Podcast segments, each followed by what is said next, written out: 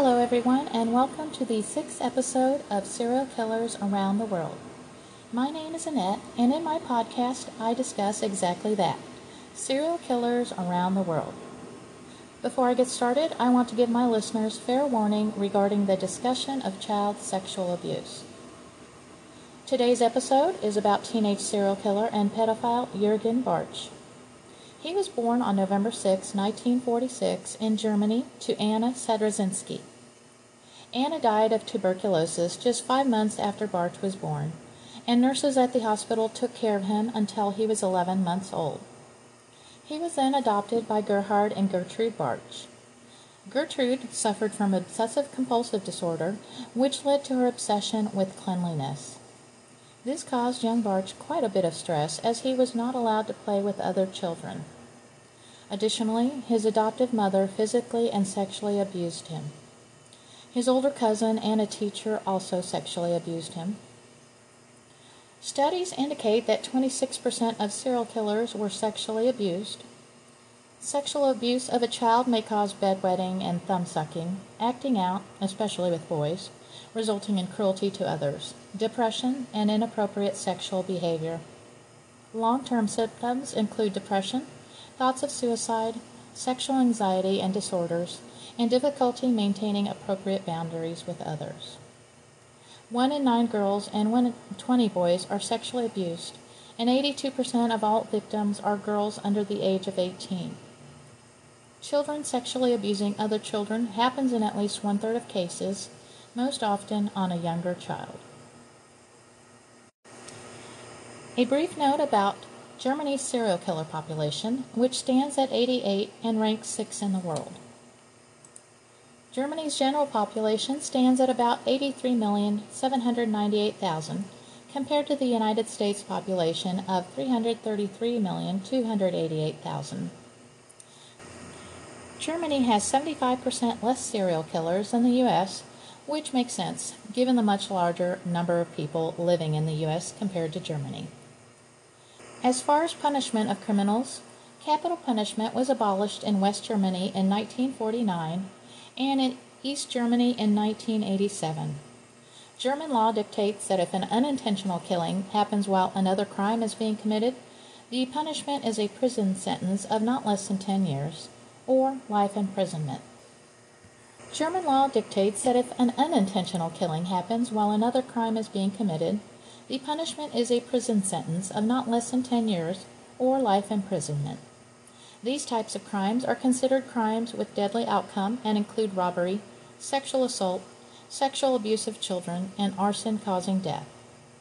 My personal opinion is that all countries should have capital punishment laws in place for criminals that commit rape or sexual abuse of children. Okay, back to Bartsch. There are details about the victims other than their names and ages.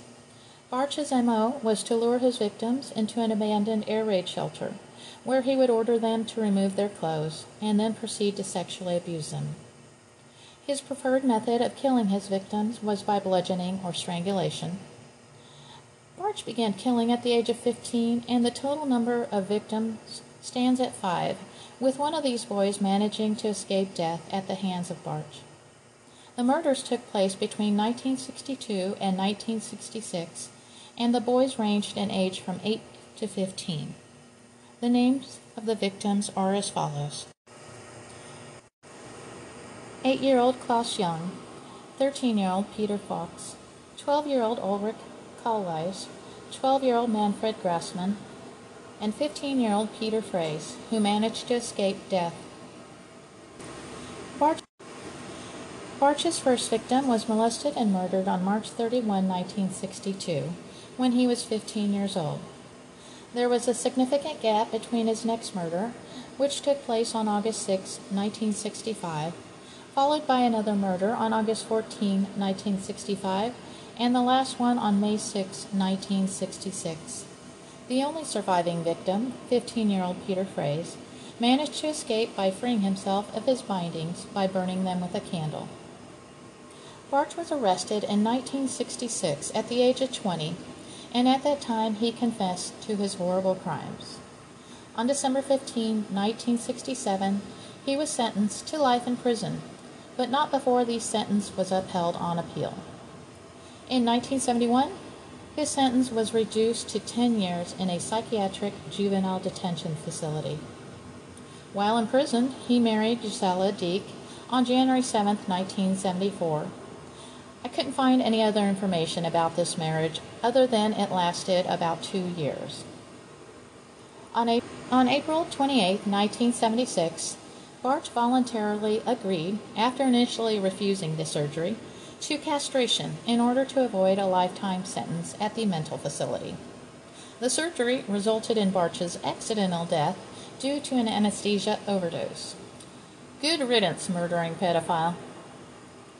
Before I end this podcast, I want to talk about serial killers below the age of 18.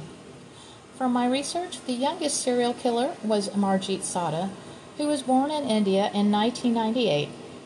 He killed three babies between 2006 2007, and his victims included his baby sister and cousin. He served 10 years and was released in 2016 at the age of 25. Craig Price was born in 1973 and was between the ages of 13 and 15 when he killed four people, including two women and one of the women's two daughters. At that time, Rhode Island changed the law, and this allowed for Price to be tried as an adult. He was given an additional sentence of 10 to 25 years and is still incarcerated. While incarcerated, Price killed a fellow inmate and was given another 25 years in prison. Harvey Miguel Robinson was 17 years old when he raped his first victim and killed three women between 1992 and 1993. The victims ranged in age from 47, 29, and 15, and his method of killing was using a knife. On November 10, 1994, he was sentenced to death and is still alive at this time, serving his sentence in a Pennsylvania prison.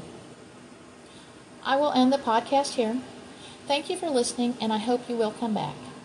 Stay safe and please be kind to others. And don't murder.